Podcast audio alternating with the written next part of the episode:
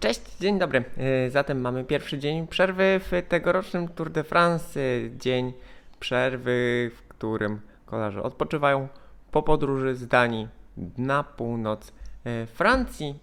No i w związku z tym mamy chwilkę, aby się zastanowić nad tymi pierwszymi trzema dniami, co się ważnego wydarzyło, jaki to będzie miało wpływ na najbliższe etapy, które zapowiadają się ciekawie, przecinek, ale to wszystko co po ale jest najważniejsze. Ja nazywam się Marek Tyniec i jak co roku komentuję dla Was najważniejsze wydarzenia na Tour de France.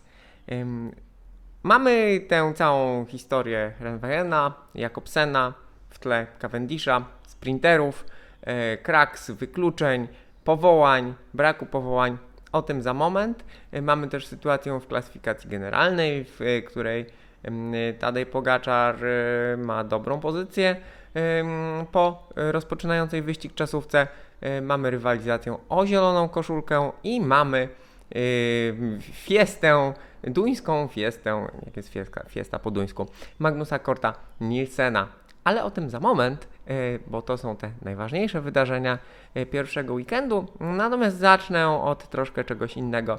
To znaczy, myślę, że to jest dobra okazja, żeby przyjrzeć się różnicom między Tour de France a resztą świata.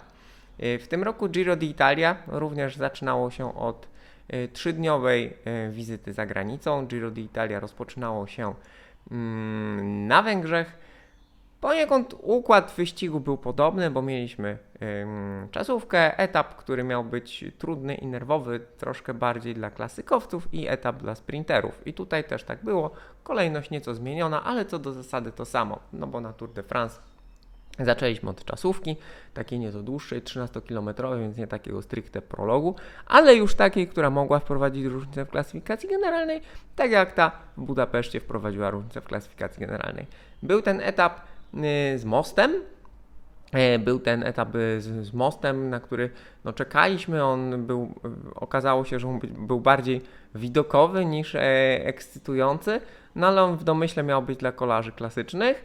E, no i mieliśmy w, em, ten etap na Węgrzech w Wyszehradzie, e, gdzie był ten finish pod górkę, e, gdzie Van der Poel, upadek, em, upadek Kaleba Iwena. No i wreszcie mieliśmy etap stricte dla sprinterów, tutaj Renewen e, i e, tam Cavendish. E, Ze sportowego punktu widzenia, tak naprawdę mm, te trzy pierwsze dni na Węgrzech na Giro, one były fajne, ale nie jakieś wow, nie super ekscytujące. I na Tour de France te pierwsze dni też były fajne, ale bez jakiegoś takiego, y, bez eksplozji emocji. Było mniej więcej to, czego się spodziewaliśmy, ale właśnie to bywały lepsze rozpoczęcia wielkich turów, tak? Działo się więcej. Natomiast tym się różni Tour de France, że Tour de France jest największy. To jest samospełniająca się przepowiednia, to w tym momencie jest efekt kuli śnieżnej, yy, różnica w zainteresowaniu mediów, kibiców, branży rowerowej, wszystkich jest gigantyczna. Owszem, na Węgrzech byli, byli kibice, natomiast takie tłumy, yy, jakie mieliśmy w Danii, no to jest to jest nie, niespotykane, tak? To kolejny raz, yy, na przykład yy, po, po wizycie w Yorkshire jakiś czas temu, no tutaj każdy centymetr trasy po prostu oblepiony kibicami.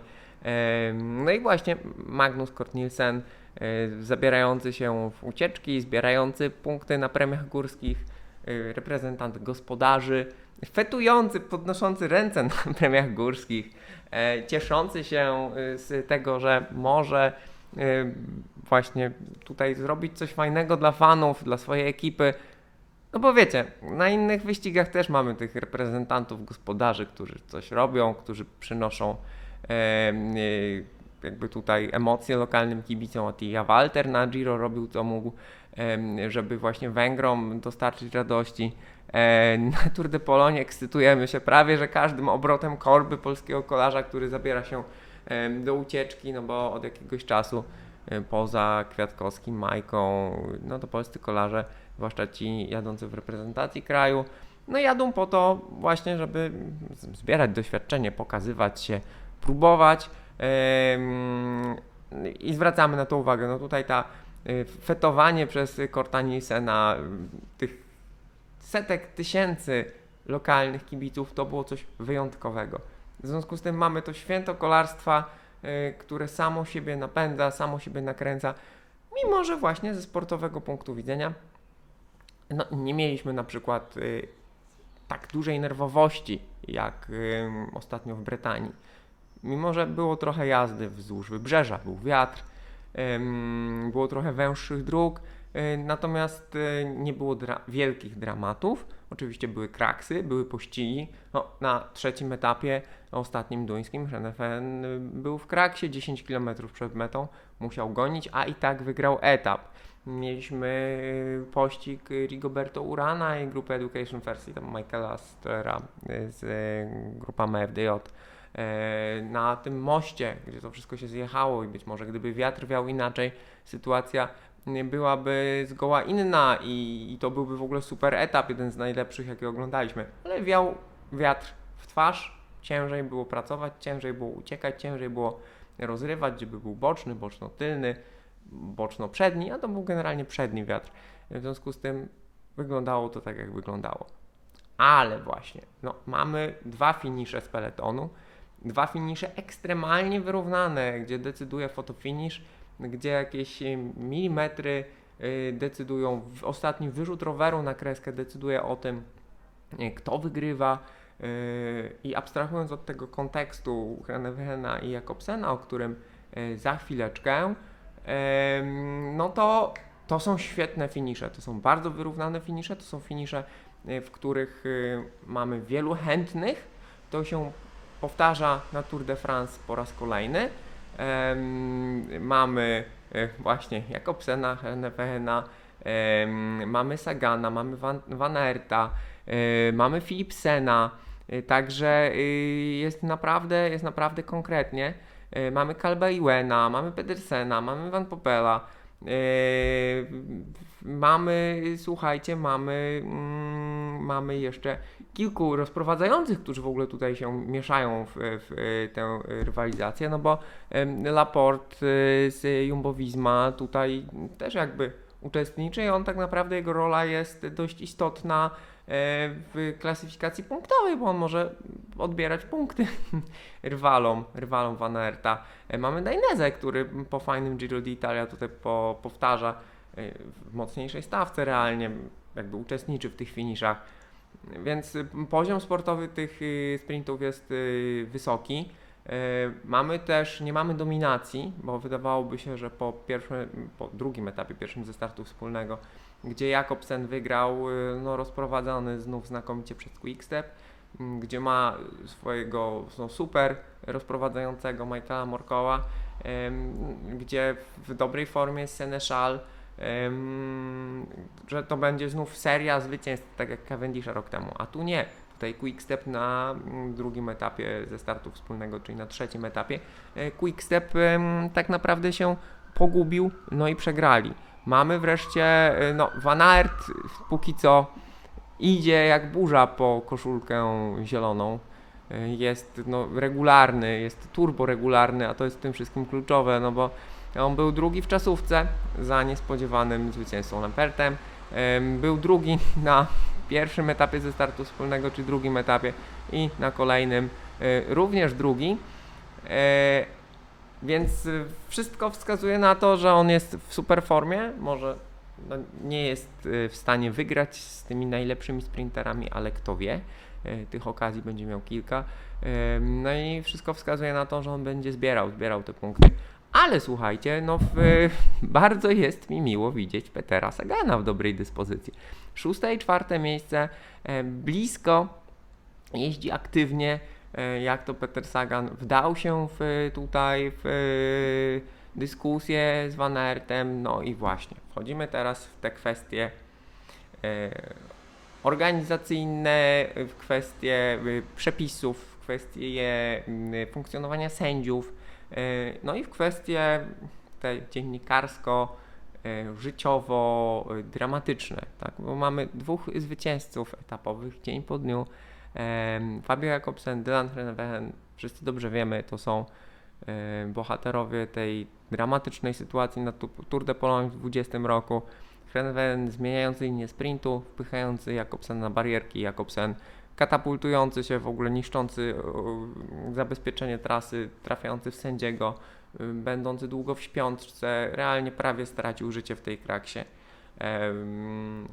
Powracający do znakomitej formy przez hiszpańską Vueltę po e, najpierw rehabilitację, hiszpańską Vueltę po e, triumf na Tour de France. Potem w międzyczasie była ta rywalizacja wewnątrz e, drużynowa, rywalizacja z Cavendishem, gdzie e, no, wielu fanów uważało jeszcze w ostatniej chwili po wygranej przez Cavendisha Mistrzostw Wielkiej Brytanii, e, że Cavendish również powinien znaleźć się w składzie Quickstepu. Patrick Lefevre stawiał na Jakobsena już w zasadzie od zeszłej jesieni. E, Cavendish z, e, no, najprawdopodobniej nie, będzie już członkiem ekipy Quickstepu od przyszłego roku, będzie kończył karierę i próbował bić rekord Merckxa za rok, rekord Merckxa pod względem liczby wygranych etapów na Tour de France, e, ale Jakobsen tutaj obronił siebie, e, obronił swojego dyrektora, menadżera drużyny Patryka Lefevra, uciął te wszystkie spekulacje, e, ale ważniejszy tak naprawdę jest ten jego powrót od no, w zasadzie sytuacji bliskiej śmierci mm, do wygrania pierwszego etapu ze startu wspólnego na najważniejszym wyścigu e, w kolarstwie w ogóle, tak? Bo Tour de France, jak już wspomniałem wcześniej, e, nie ma nic ważniejszego w kolarstwie tak naprawdę niż Tour de France. A dzień później Dylan Groenewegen wygrywa etap em, jakby będąc częścią tej całej historii. Groenewegen, który owszem, no jeździł w sposób bardzo e, kontrowersyjny, w sposób niebezpieczny, e, generalnie do, do tej kraksy, do tej kraksy na Tour de Pologne, który potem zaliczył kilkumiesięczną dyskwalifikację, y, ale również y, no, musiał się po y, tym swoim po tym zdarzeniu, które spowodował po tym wypadku, no, mierzył się ze straszliwym hejtem ze strony kibiców, z pogróżkami, z groźbami śmierci, nawet z, jakimiś niedawistnymi y, listami. No, jego sytuacja w peletonie też nie była łatwa no bo jakby przylgnął do niego, e, przylgnęła do niego opinia bandyty po prostu na rowerze. I tutaj mamy sytuację, e, w której e, Van Aert między 200 a 100 metrem przed metą na tym trzecim etapie Tour de France 2022, wygranym przez bandytę Frenefehena, e, który dzień wcześniej etap wygrywa kolarz, który prawie zginął w w podobnym zdarzeniu mamy sytuację, w której Van Aert zmienia linię sprintu ze środka jezdni, szerokiej jezdni, żeby nie było wątpliwości, tam było bardzo dużo miejsca, zmienia linię sprintu ze środka jezdni do barierek do prawej strony na ekranie po lewej, tak, zmienia. To nie jest tak hardkorowa sytuacja jak na Tour de Pologne. Sagan jakby groził palcem, był zamknięty, Sagan zamykany przez Van Aerta dojeżdżał do barierek, do tego stopnia, że kolarz, który generalnie jest odważny i szuka tych miejsc, szuka, wciska się w różne luki. Kalepiłem musiał hamować. Jak przyjrzycie się na powtórkach, Kalepiłem ręce na klamki i musiał zwolnić, został wykluczony z tego sprintu. Być może Kalepiłem po dwóch groźnych upadkach, gdzie no bardzo go to wszystko bolało. Rok temu na turze i w tym roku na Giro jest bardziej, jest bardziej czujny. No, tak czy inaczej, Van Aert nie został zdyskwalifikowany, nie został ukarany, nie został przesunięty na koniec grupy. Drugie miejsce nie zostało mu odebrane. Jest liderem wyścigu dzięki bonifikatom, jest liderem klasyfikacji punktowej i może być tak, że komisarzom UCI i ASO zabrakło odwagi. Z drugiej strony w poprzednich latach relegowali Sagana yy, na koniec grupy, co odbierało mu szansę walki w klasyfikacji punktowej, ba nawet za podobną sytuację, gdzie zamknął Cavendisha i Cavendish doznał poważnych obrażeń. E, został wyrzucony z wyścigu, on wtedy przyjechał na Tour de Pologne. E, tutaj nie było ofiar, tak? I za no, absolutnie nieregulaminową, chociaż nie hardkorowo nieregulaminową, ale bardzo nieregulaminową, tak? Van Aert zmienił linię sprintu o pół szerokości szosy na 100 metrach E, i nic się nie stało. Więc brak konsekwencji komisarzy UCI e, jest tutaj rażący i jak słusznie zauważała Chris Horner, to yy, tak naprawdę to zachęca kolarzy do takiej jazdy, jakby wygląda na to, że nikt się niczego nie nauczył. A mamy tę sytuację właśnie, gdzie dzień po dniu wygrywają, yy, wygrywają etapy bohaterowie tego wielkiego dramatu sprzed dwóch lat. Inna kwestia jest taka, że Groenewegen poniekąd wygrał etap dzięki temu, że Van Aert zaczął właśnie zjeżdżać do drugiej strony i otworzył miejsce Groenewegenowi. Więc yy, tutaj no, wygrał na tym, że tym razem pojechał legalnie, a inny kolarz jechał nielegalnie. Otworzył miejsce, zrobił, zrobił lukę.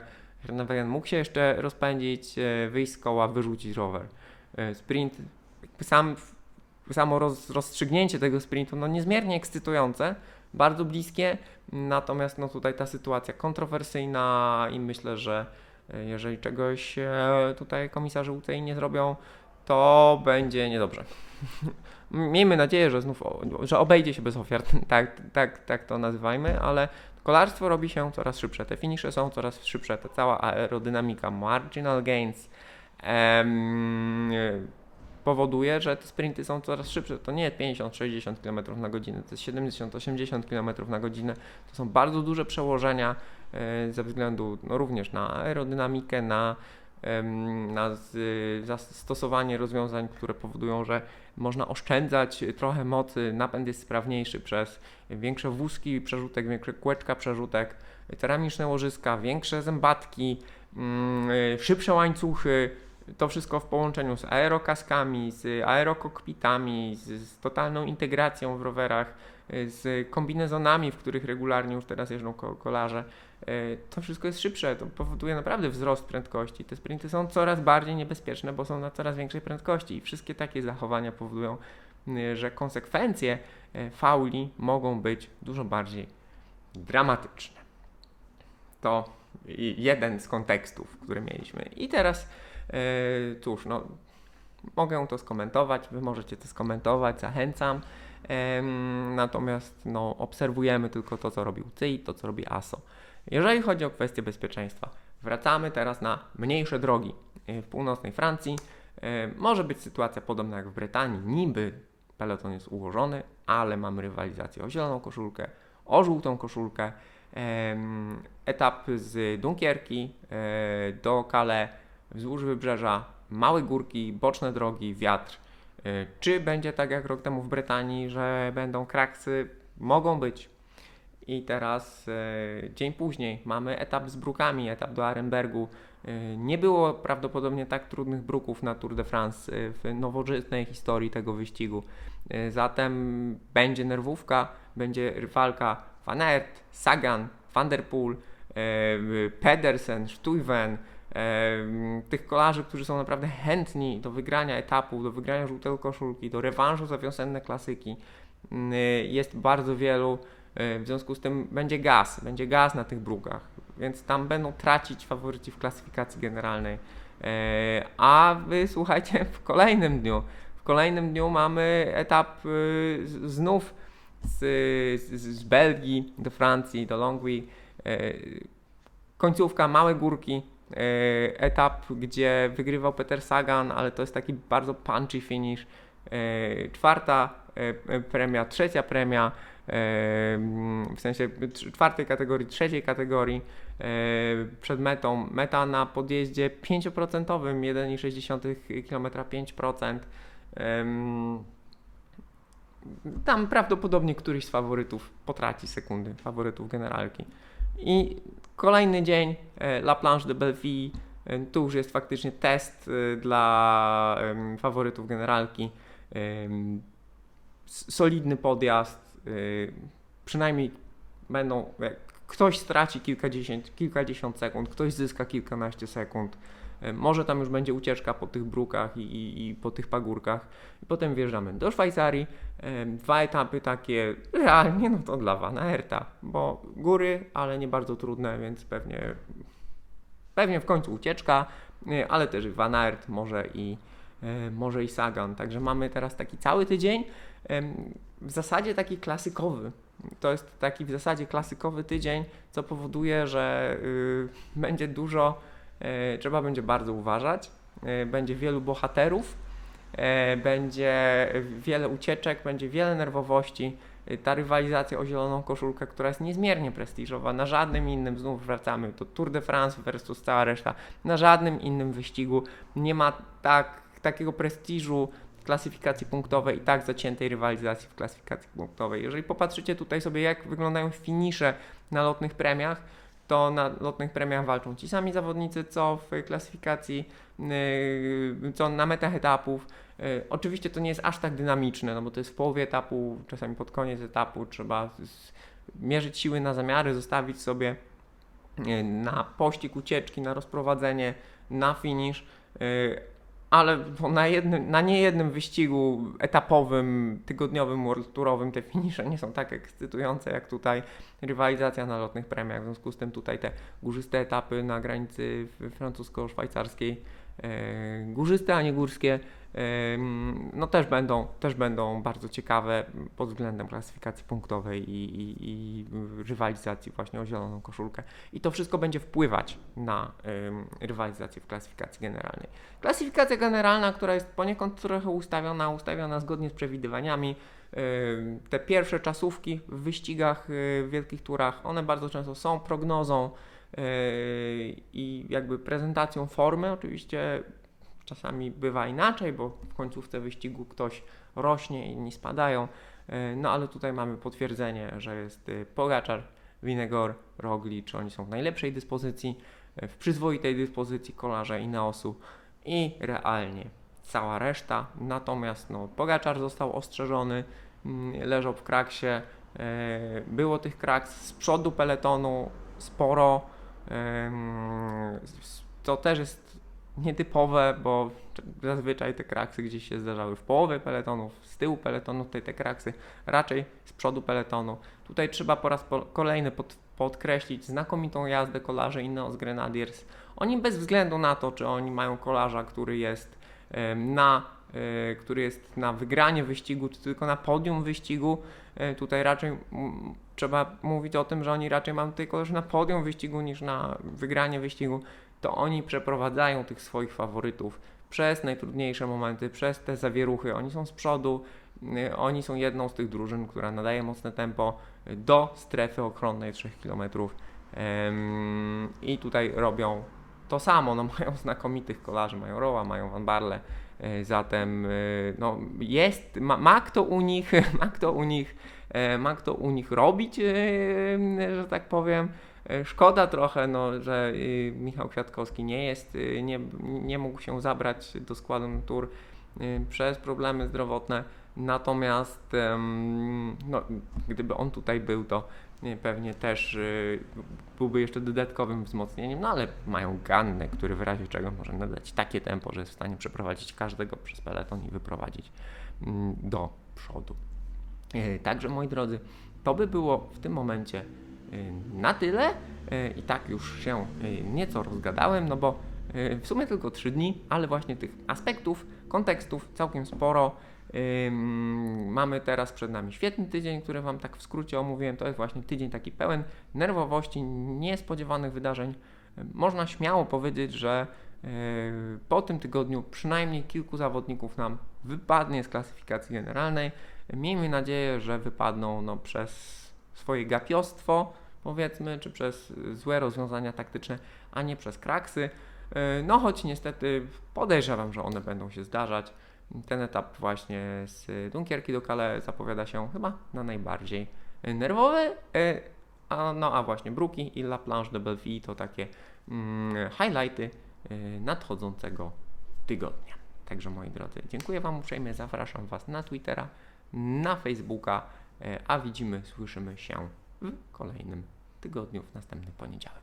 Dzięki wielkie, do zobaczenia, do usłyszenia, cześć.